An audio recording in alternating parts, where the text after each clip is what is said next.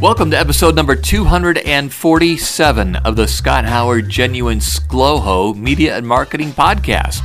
My name is Scott Howard. This is an ongoing collection of media, marketing, and personal insights with the title Adjusting to New Realities in the Workforce.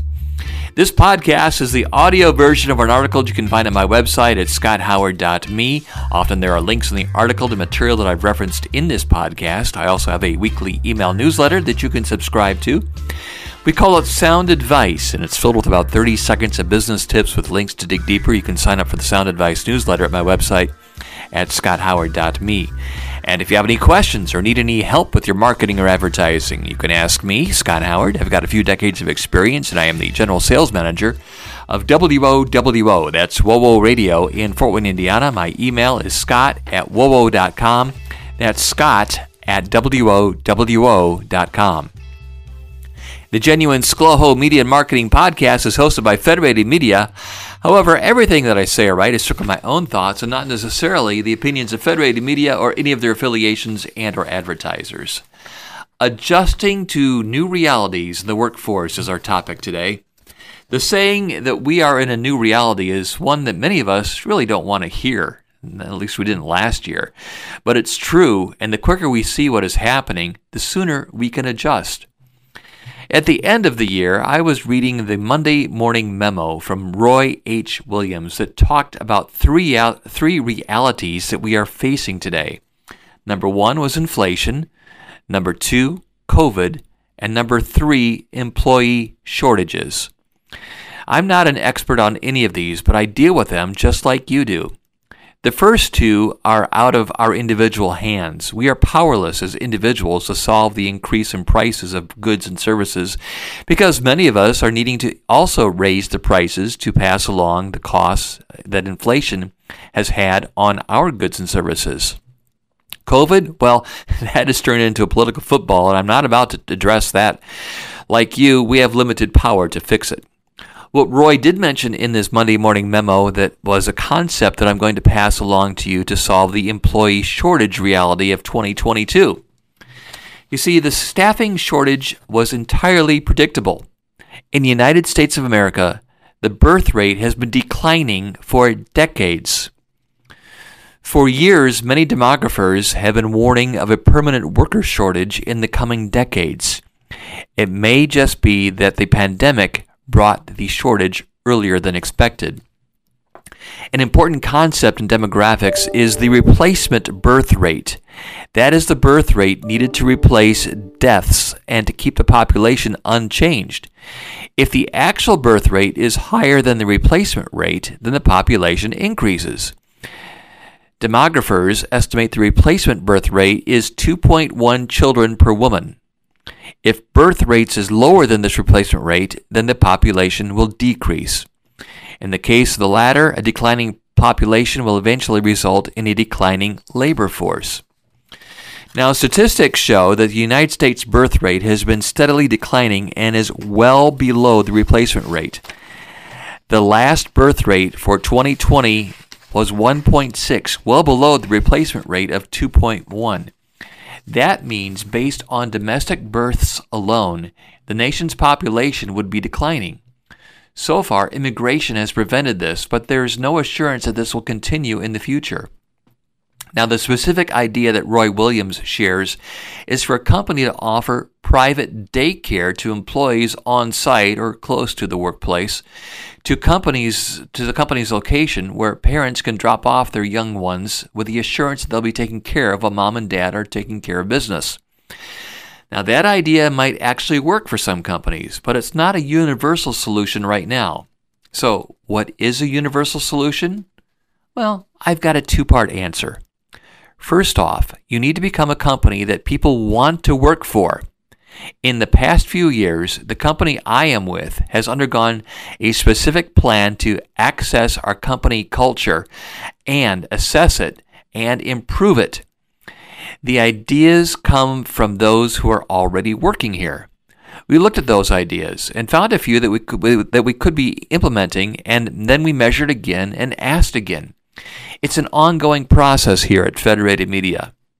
Now, we realize that not everyone who works for us is going to stay forever.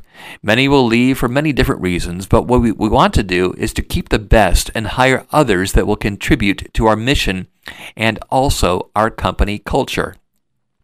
As a result, I have coworkers who have been here for years, even decades, not because they have to work here, but because they want to work here.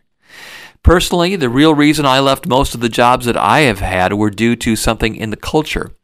The real people problem was not that we couldn't hire enough, but we hired the wrong people at other places that I worked. The answer to this for you and your company is to take that same evaluation and find out why people work for you and what you can do to make it even better.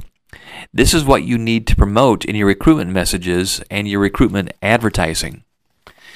And here is a second part of my solution to the labor shortage change the number of employees you need to run your business. The reality is there are less people available to be hired, as I mentioned in the beginning, so your business model needs to change. You know what? Business models have been evolving, and the side effects of the pandemic shutdown just accelerated some of what was already going on. For example, several fast food restaurants closed their dining rooms and are not planning on opening them up again. Instead, they've become drive through only establishments. I've seen this in my area for nearly two decades as multiple Pizza Huts created this style of restaurants. I'm sure there are others in your area that are undergoing a similar transformation. Plus, ordering online has really taken off. Last year, I went inside a place to order from some chicken and was told that I either needed to use the app or the drive through. Grocery stores and other retailers are relying on self serve checkout lanes more than ever. Now, instead of a cashier ringing up one customer at a time, it's common to see one employee overseeing six to ten self serve checkouts. I've got a third bonus tip for you that I almost forgot because I've been doing it for so long and our company's been doing it even longer, at least at the Fort Wayne division of Federated Media. Flexible work life is what we call it, but here's how it really works. The advertising salespeople do not have a dedicated workspace at our office. Instead, there are a couple of hours each week that they come to the office for meetings with their manager. Where are they the rest of the time? Well, working from home, maybe client meetings, maybe working from their favorite internet cafe, like a coffee shop. Who knows? They may might be running their kid to the dentist during the middle of the day or grabbing lunch with a friend. Now, this sounds like the COVID inspired work from home business model, but we've been doing it this way for many, many years. As a general sales manager, I have my own office at our Fort Wayne Federated Media office that I work from nearly every day. But those on my sales team are given the freedom to do what works best for them.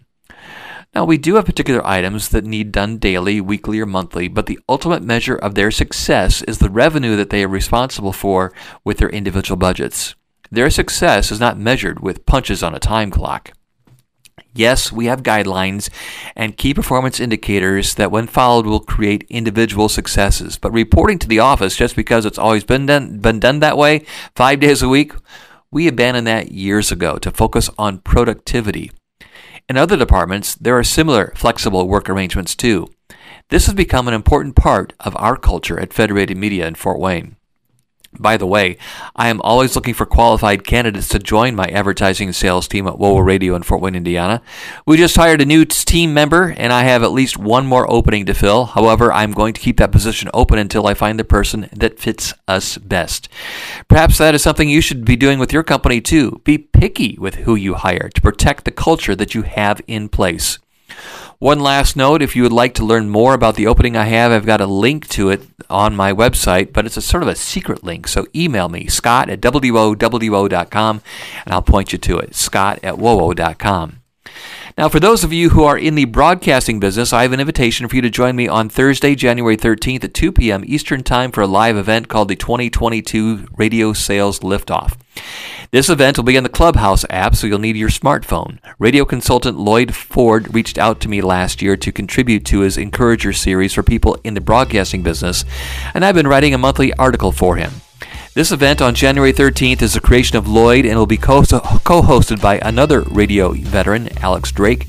They asked me, along with broadcaster Chuck Wood, to be their panelists. If you happen to miss it or you want to listen again, it's going to be available saved online. You can email me if you'd like more information, scott at WOWO.com. And one more thing.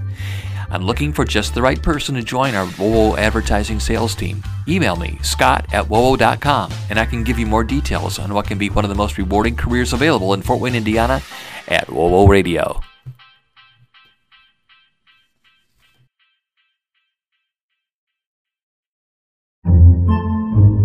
Podcasts by Federated Media.